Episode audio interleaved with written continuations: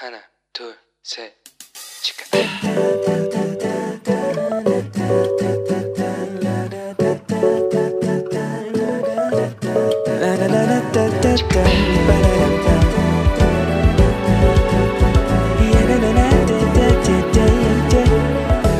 Here we go.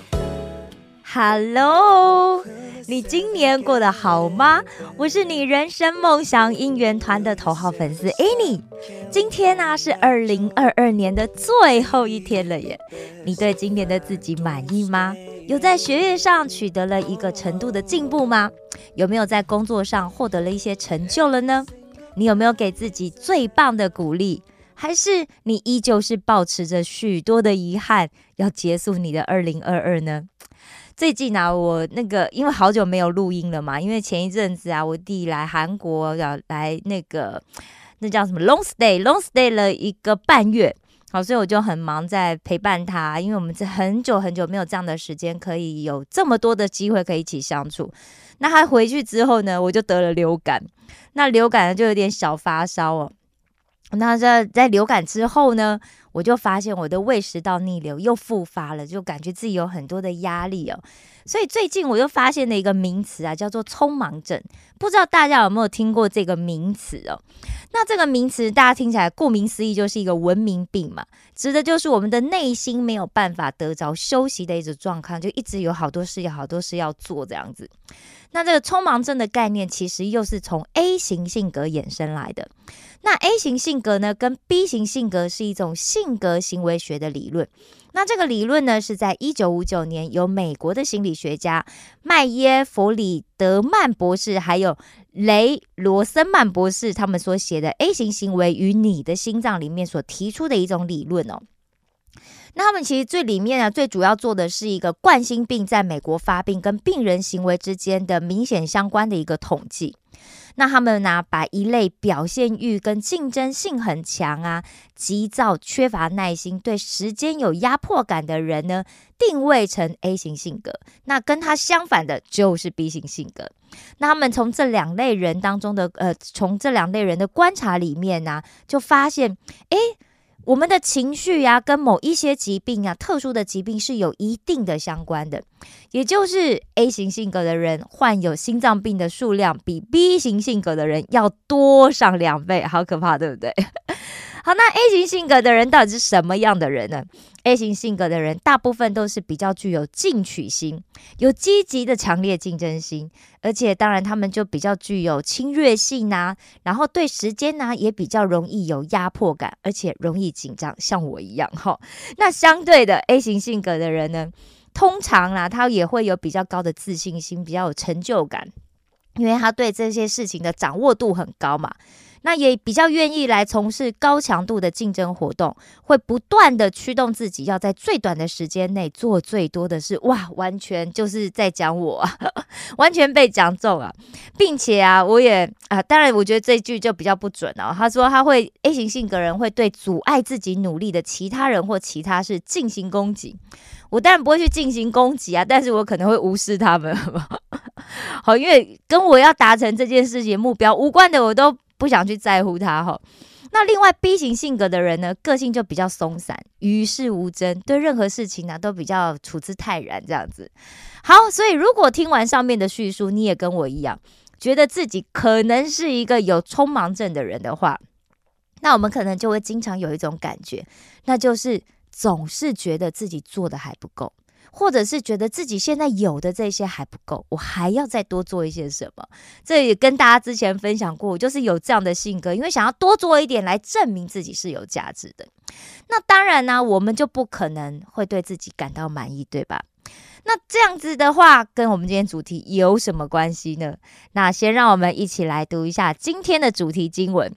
今天的主题经文在哪里呢？就在立位记的十六章的一到十九节。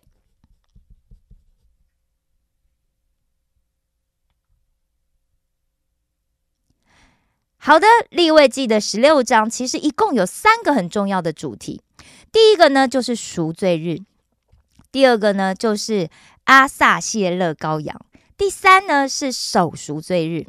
那十六章其实不只是前面的一到十五章的一个总结，也是立位记很重要的一个转折点。那一到十五章的内容呢，其实基本上就是在告诉人们说，哦，来到神面前呢，应该要做一些什么。那第十六章呢，则包含了就是这些被以色列一生所犯下的污秽跟罪恶所玷污的这个圣所，还有要来洁净以色列的仪式。那从十七章以后呢，则是我们要活在上帝面前的一些注意生活注意事项哦。那所以我们就回过头来，我们来讲一下十六章。十六章的第一个主题就是赎罪日，但是赎罪日一开始发生一件令人惊心的事啊。那这件事情呢，就是记录在立位记第十章所发生的。亚伦有两个儿子，就是拿达跟亚比户，他们因为献了反火而死亡的事情。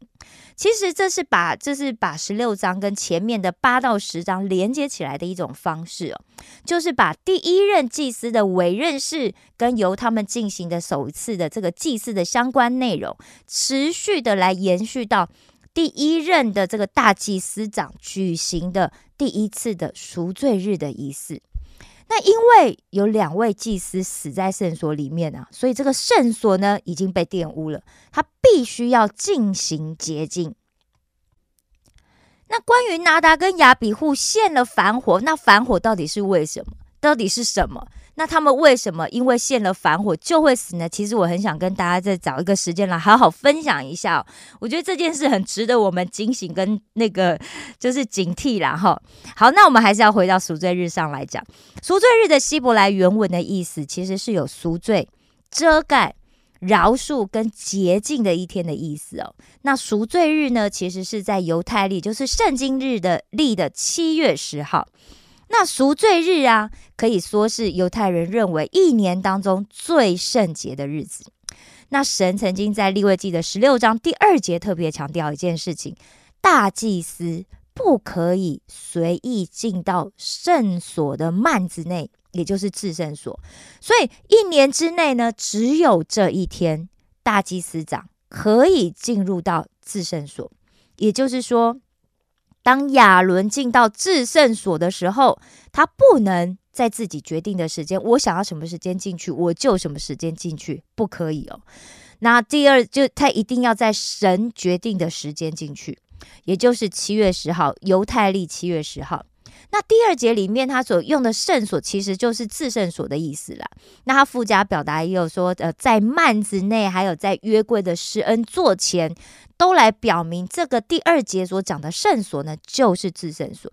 那为什么亚伦不可以随时进入至圣所呢？因为耶和华会驾云降临在施恩座上。不好意思啊，当摩西亚在西乃山遇见焚烧的荆棘的时候，耶和华也曾经提醒他。神说：“不要进前来，当把你脚上的鞋脱下来，因为你所站之地是圣地。”这记录在出埃及记的三章五节里面。那从立位记的十一章的四十四到四十五节，我们也可以看到，耶和华不断的强调什么呢？因为我是圣洁的，所以你们要圣洁。虽然上帝已经区分了亚伦，他成为大祭司长，并且要让他成为圣洁。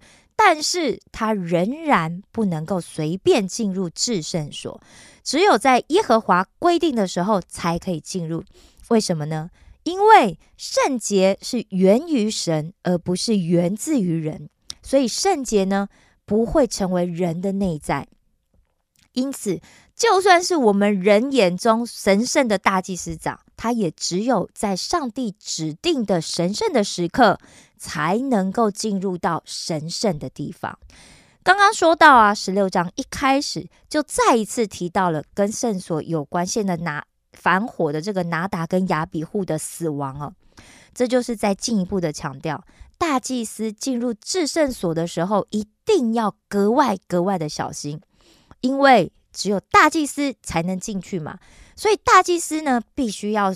有所准备，不只要有心理的准备，他还要有外在的准备。首先，他必须要清洗自己的全身。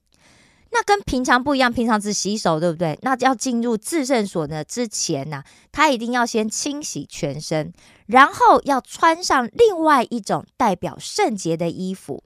那作为大祭司长，其实他呃为其实祭司他为了要祭祀啊，他都有一个相对的相应的服装，大家记得吗？哈。那平常啊，这个大祭司长所穿的衣服其实非常的豪华隆重，因为他的胸前呢有那个镶了宝石的胸牌，大家记得吗？那个其实非常非常的重哦。但是呢，进入自圣所一定要非常小心，对不对？所以在十赎罪日这一天呢，大祭司所穿的衣服呢，都要穿细麻布所做成的内衣，好，还有裤子，然后呢，再系上这个细麻布的带子。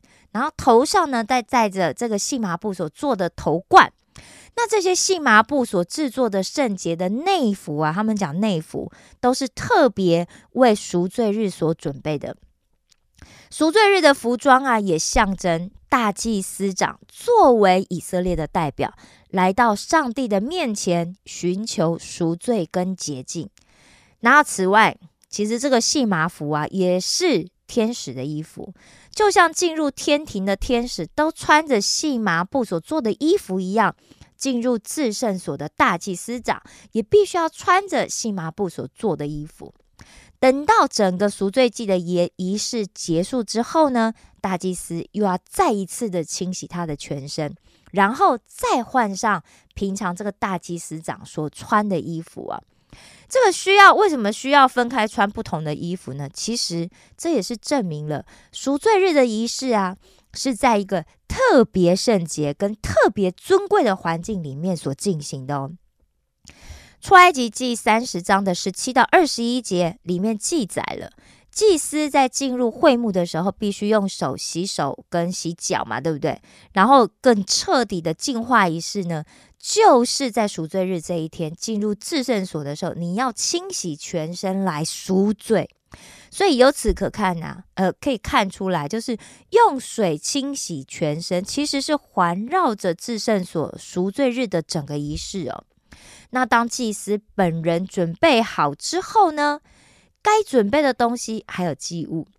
赎罪日要献的祭有两种，第一种呢是赎罪祭，另外一种呢是燔祭。那大祭司长亚伦啊，要为自己跟本家准备的呢，是做赎罪祭用的一只公牛犊，还有作为燔祭的一只公绵羊。而以色列的百姓呢，应该要准备的祭物，则是赎罪祭用的两只公山羊，以及作为燔祭的一只公绵羊。那当做好一切准备之后，就要开始进入赎罪日的仪式了。首先呢，大祭司长亚伦要先为自己跟本家献上公牛犊跟赎罪祭。那其实啊，就他除了自己跟本家嘛，那本家他就是指立位族，对不对？那立位族是属于以色列支派的其中一支派，所以其实他不只是为自己，也是为整个以色列整个族群，对不对？那另外啊，其实以色列百姓其实也要为自己做赎罪祭跟燔祭，对不对？那这里面讲到的赎罪祭呀，其实本来应该是要献公牛啊，但是因为公牛在这边已经被作为亚伦他自己本人的赎罪祭了，可能是因为这样子，所以呢，就为会众选择了公山羊。那同样的情况，其实也在也出现在亚伦受托线上的第一个祭物里面，就在第九章，大家可以回去看哦。那大祭司长的赎罪祭，有的时候是为了家庭，有的时候是为了我刚刚讲的，就是百姓的赎罪祭。那这表明一件事情：赋予赎赎罪祭本身象征的这个意义啊，不是关键，而是赎罪祭、赎罪祭具体跟实际的行动才是关键的本身。所以后面要讲的东西就更重要了哈。所以，然后接着呢，亚伦就要为了这个以色列的会众啊，把赎罪祭用的两只公山羊带到会幕的门口，也就是耶和华的面前。然后他就会把这个粘就放在这些公羊的身上、山羊的身上然后。那一块呢，上面就写了为了耶和华；另外一块上面就写了为了阿萨谢勒。那阿在做了第一只，那就要去。撵臼嘛，粘臼啊，粘完之后呢，就决定哪一只是要做赎罪祭，哪一只是为了要阿萨谢勒。然后这一只山羊呢，要做赎罪祭的山羊呢，做了赎罪祭之后呢，这个为了阿萨谢勒的这个代罪羔羊就会被送到旷野去。那这边出现了一个陌生的名词啊，叫做阿萨谢勒。阿萨谢勒代表的到底是什么意思呢？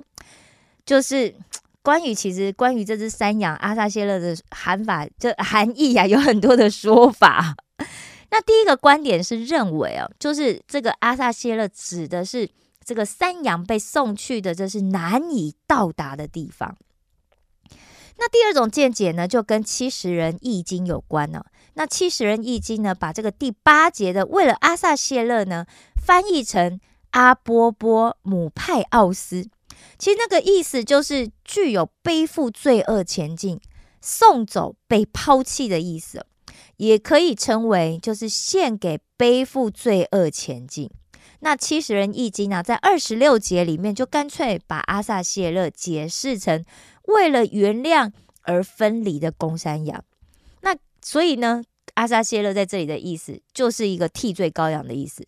他被牺牲来代替人们的罪孽。那第三种说法呢，就跟立位记的十七章的七节有关系哦。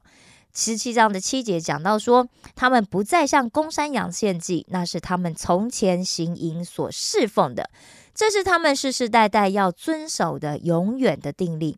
这节经文告诉我们，其实以色列先前呢，曾经向公山羊献祭哦。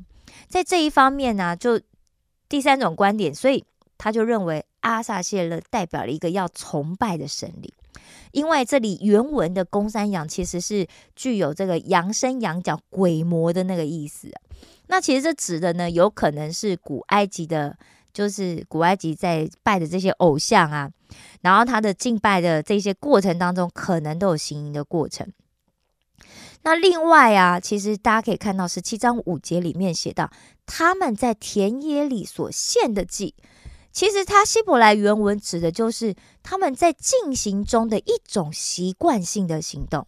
这表示什么呢？可能在以色列当中，已经有人从埃及沾染了这样子的一个向偶像献祭的恶习哦，所以上帝就提醒他们。你们不可以再献祭给这一些行邪淫所随从的鬼魔了。但是我认为哦，大家也不要误会，就是说以为这边哦赎罪日要是拈就归于阿萨谢勒的羊，是为了要敬拜鬼魔，这绝对不是哦，大家千万不要误会哦。好，另外哦，在公元前二世纪的文献《以诺一书》里面。他讲到了阿萨谢勒的故事，其实跟利未记十六章的主题也很类似。例如，它里面讲到说，阿萨谢勒是被驱赶到旷野，一个将所有罪孽都转嫁给他的人，以及一个人烟罕至的一个地方，譬如说像岩石山的地方。另外啊，阿萨谢勒的故事也可以在就是公元一世纪末写成的这个亚伯拉罕启示录里面找到啊。所以这边讲，我们再来复习一下。这个这两只山羊啊，一只是做赎罪祭，要这个要献祭在这祭坛上；另外一只呢，就会送往阿萨谢勒。那为了其实这个为了阿萨谢勒的羊，就把它送到这个没有人的地方嘛，对不对？其实这象征了一件事情，就是类似像神的赦免，神呢就对我们的罪一笔勾销，永远的忘记哦。奇妙的是。这个地方真的真实的存在以色列，这个被称为阿萨谢勒的悬崖呀，其实距离耶路撒冷大概有十二公里，是在犹大山地那边哦，也是那个地区最高的一座山。据说哦，考古人员曾经在那边发现许多山羊的骨头。好，那为什么他可以就是承担人的罪呢？因为代表以色列的大祭司长，他有按手在这个羊的头上。然后就代表说，我们把我的罪转移到这个公山羊的头头上去了。那借由啊这个亚伦啊，承认他所犯下所有这些不公正啊，所有的罪孽啊、罪恶啊，然后就也是就是承认了整个以色列民族所犯下这这一些的不公正跟罪恶嘛。那把这一些呢，都转移到这个羊的头上，然后把他送走，就代表着神啊，对我们的罪一笔勾销，永远的忘记。所以这这重要的不是这字面上说哦，我承认以色列所有的罪，而是。忏悔，我们忏悔，我们承认，所以这个承认是更重要的。其实这个承认啊，其实也可以说，我觉得也类似像我们今天的祷告。我们在祷告里面向神承认我们自己的罪，承认整个民族、整个国家的罪。那透过这个赎罪祭呢，我们可以得到洁净。然后以色列人呢，就洁净了这个被以色列人的这个污秽啊、罪恶所污染的圣所。透过这个阿萨谢勒山羊的仪式呢，我们来除去了我们或者是我们讲以色列人所犯下这些不义跟罪恶。那神也对人的罪呢，就不再纪念，永远忘记，就一笔勾销了啊！所以这很重要的意义哦。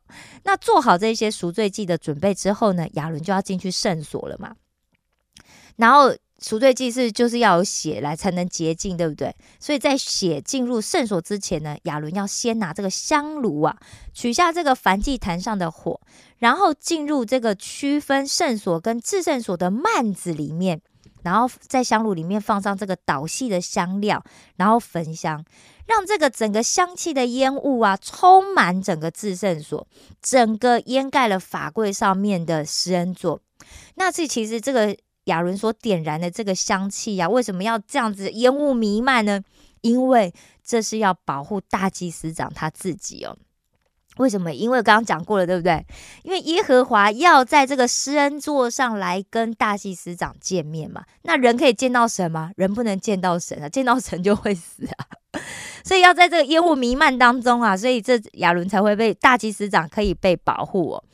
那赎罪日里面呢，有这个赎罪祭的，有赎罪祭，对不对？那他的血啊，要在三个地方进行。第一个呢，就是要进入幔子里面嘛，就是至圣所里面。第二个呢，就是为了会幕。最后啊，要从耶和华面前的祭坛出来。所以像这样子，按照幔子、会幕、燔祭坛的顺序呢，来处理这个献祭动物的血。其实属这个仪式上面的这些不洁净啊，还有道德上的这个罪过啊，其实不仅是会沾染我们自己哦，就是我们就犯罪嘛，那也会玷污会幕跟圣所。赎罪日里面赎罪祭的血是可以洁净并且圣化整个至圣所跟会幕。所以使用这个血洁净的过程呢，是从至圣所开始，然后再慢慢出来，一直到反祭坛，就表明了我们的不洁净，我们的污秽是从最深处一直除到最外面去，就把它从内而外的除掉，然后透过这个撒公牛啊跟山羊的血作为赎罪祭的仪式，也可以让这个以色列人的污秽跟他们所有的罪孽呀，还有这个被。污染的这个祭坛呢，都可以得到洁净跟成圣。那在赎罪祭的仪式结束之后呢，阿萨谢勒的羊就要被打发到旷野去。那这时候大祭司长又要再再一次进入到会幕里面，他脱下细麻衣，在圣所里面洗干净全身之后，再穿上大祭司长原本日常穿的衣服，然后再出来献祭。那这次献的是什么呢？对。就是他自己的燔祭，跟为了百姓要献的燔祭。我们刚刚讲过了嘛，从这个用水洗身体的仪式啊，就环绕着这个一开始一定要这样做，那结 ending 也要这样子做来看，所以就可以看出啊，整个赎罪日本质的核心部分啊，第一就在赎罪祭，第二就在这个阿萨谢勒山羊的仪式。那为什么在今年最后一天我们要讲赎罪日呢？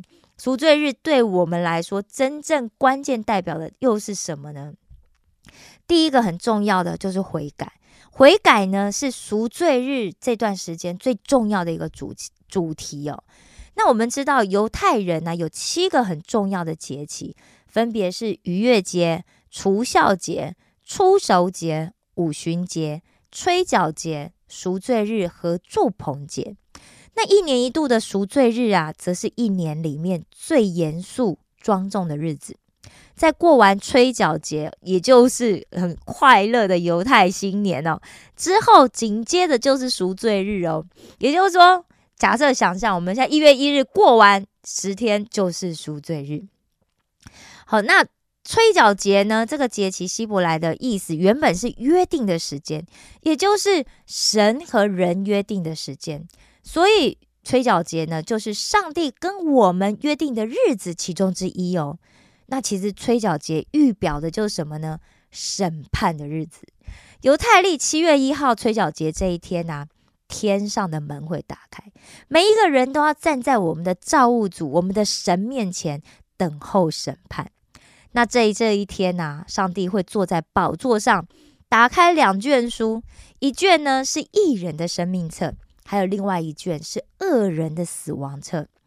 那还有一些人是名字既没有写在生命册上，也没有写在死亡册上的呢？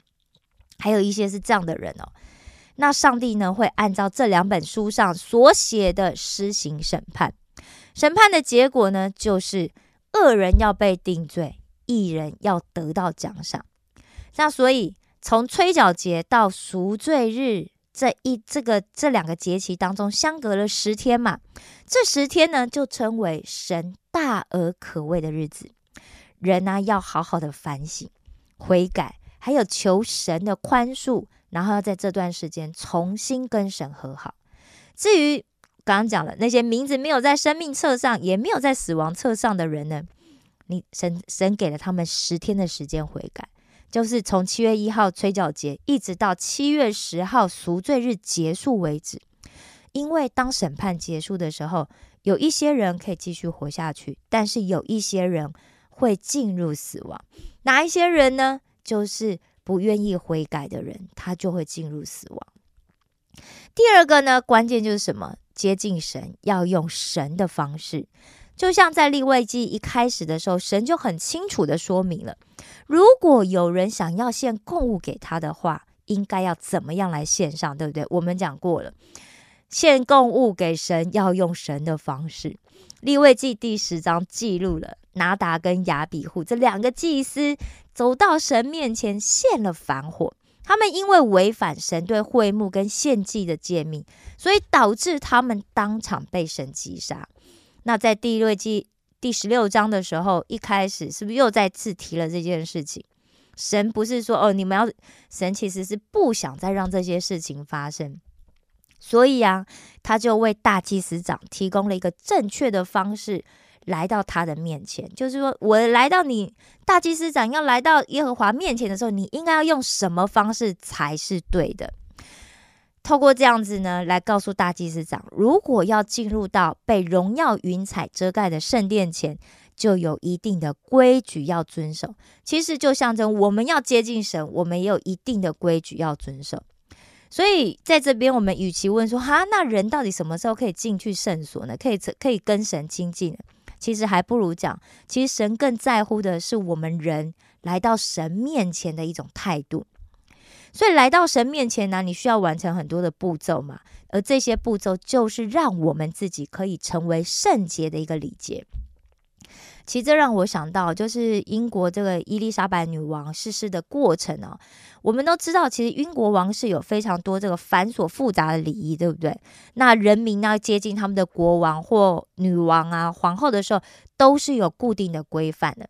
那既然耶和华是我们全地的王，那当我们进到他的面前的时候，是不是也要有一些有绝对需要遵守的规矩呢？我们不可以侵入草轻易的草率的进入这个。他的同在嘛，对不对？好，第三呢，就是这一切象征着新的开始，也就是我们今天的主题。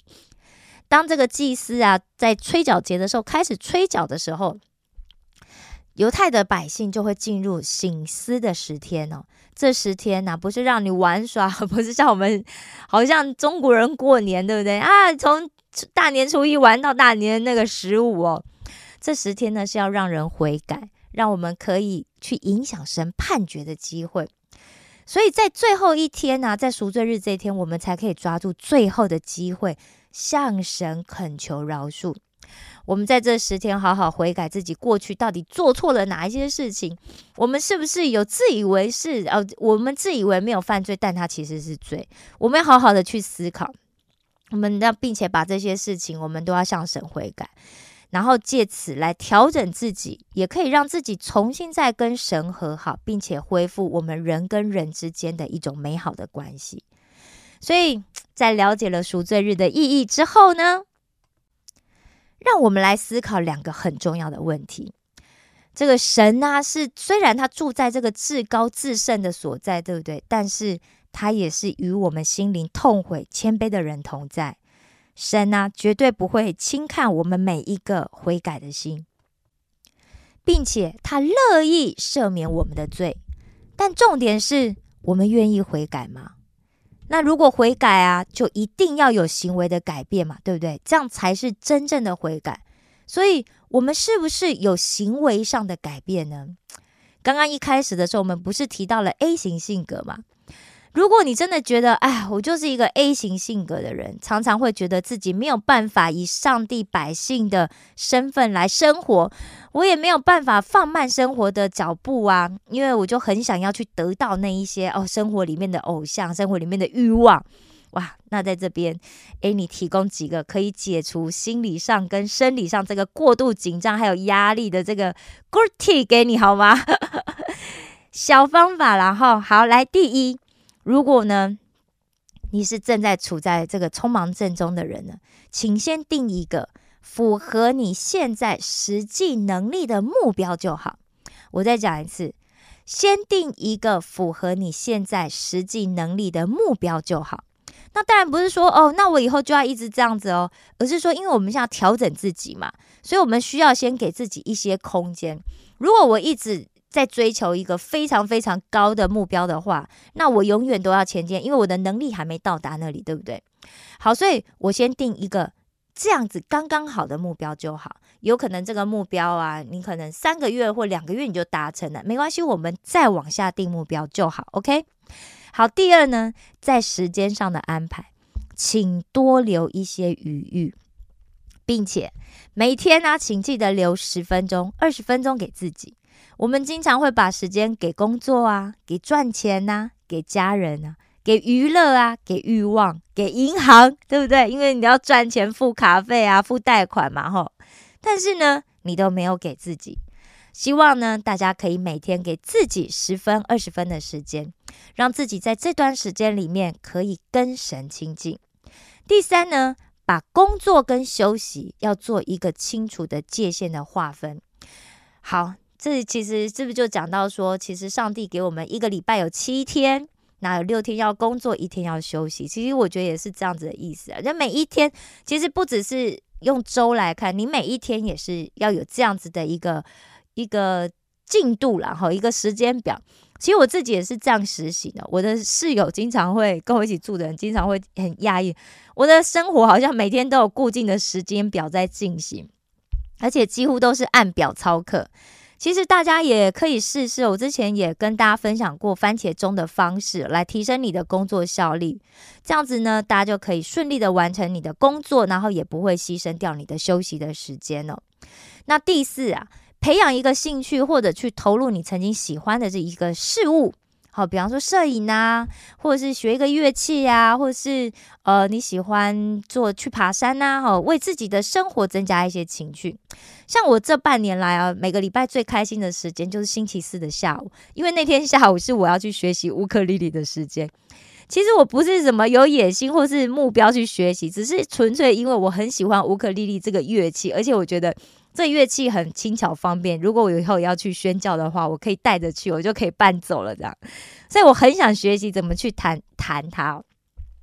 那我以前也尝试过，就是自己看 YouTube 学习啊，但是真的效果不彰。其实看了几年啊，我之前也做过十分钟奇迹，对不对？哦。曾经尝试过各种方式啊，都没什么进步。那今这一次啊，今年我就是找到了这个班啊，去上课哦。所以那个时间呢，真的，我每个礼拜去上网，都觉得我一个礼拜的压力都被解放了。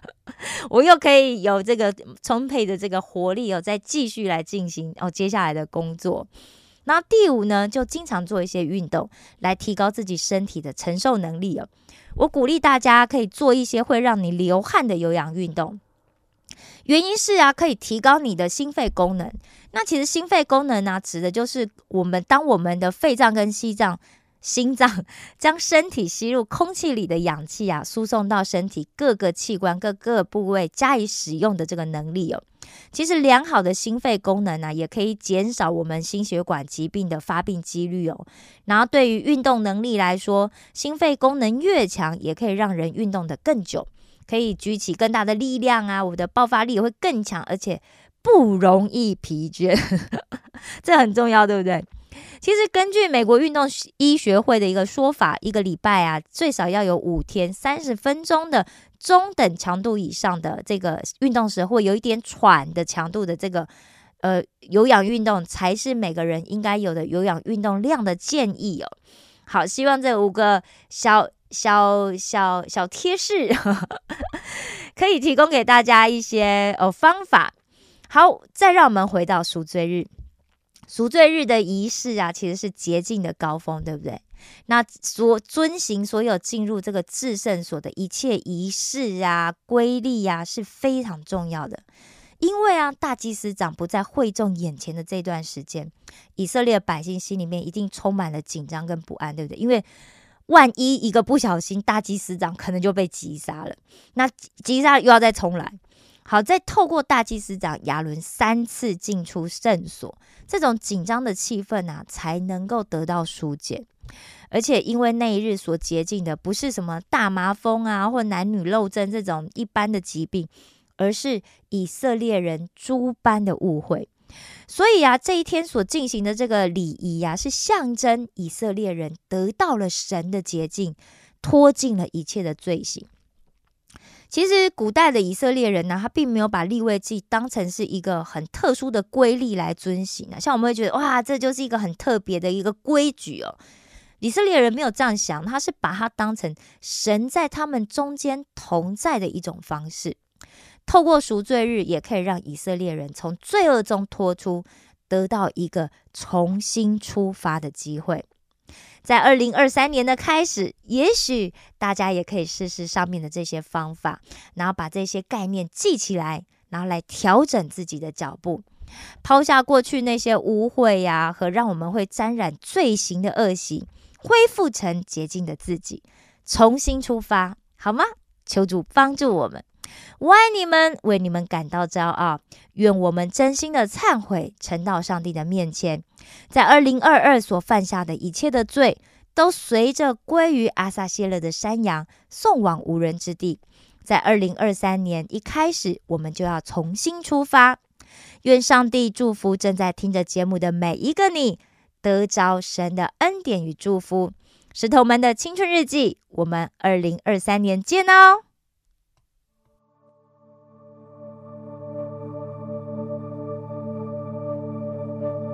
愿我我的祷告如香陈列在你面前，没有。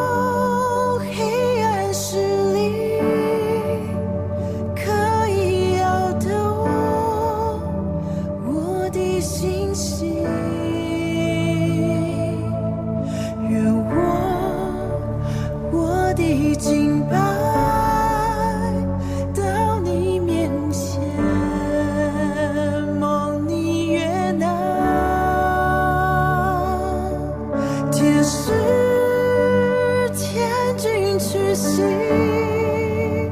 不负敬拜在你宝座前